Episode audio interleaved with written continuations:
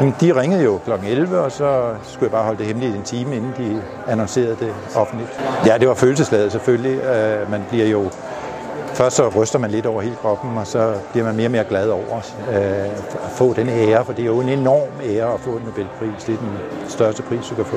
Så i morges, da jeg fik det her opkald, der var jeg... Jeg kunne slet ikke forestille mig det her. Fantastisk. Så tusind tak for, at I møder frem her. Der er jo, bliver jo lavet rigtig, rigtig meget fantastisk forskning alle vegne. Så jeg vil ikke sige, at det er en tilfældighed, hvem der får Nobelprisen, for det er der absolut ikke. Men øh, der er rigtig mange, der godt kunne fortjene at blive hedret for det arbejde, de laver i deres forskning.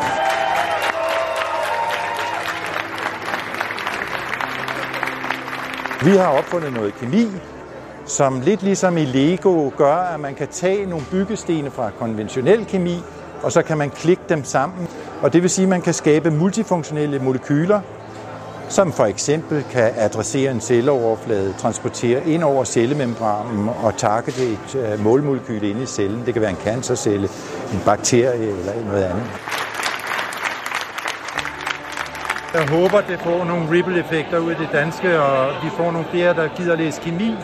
For kemi er helt essentielt for vores fremtid, øh, for at løse de store opgaver med klima, med øh, øh pandemier osv.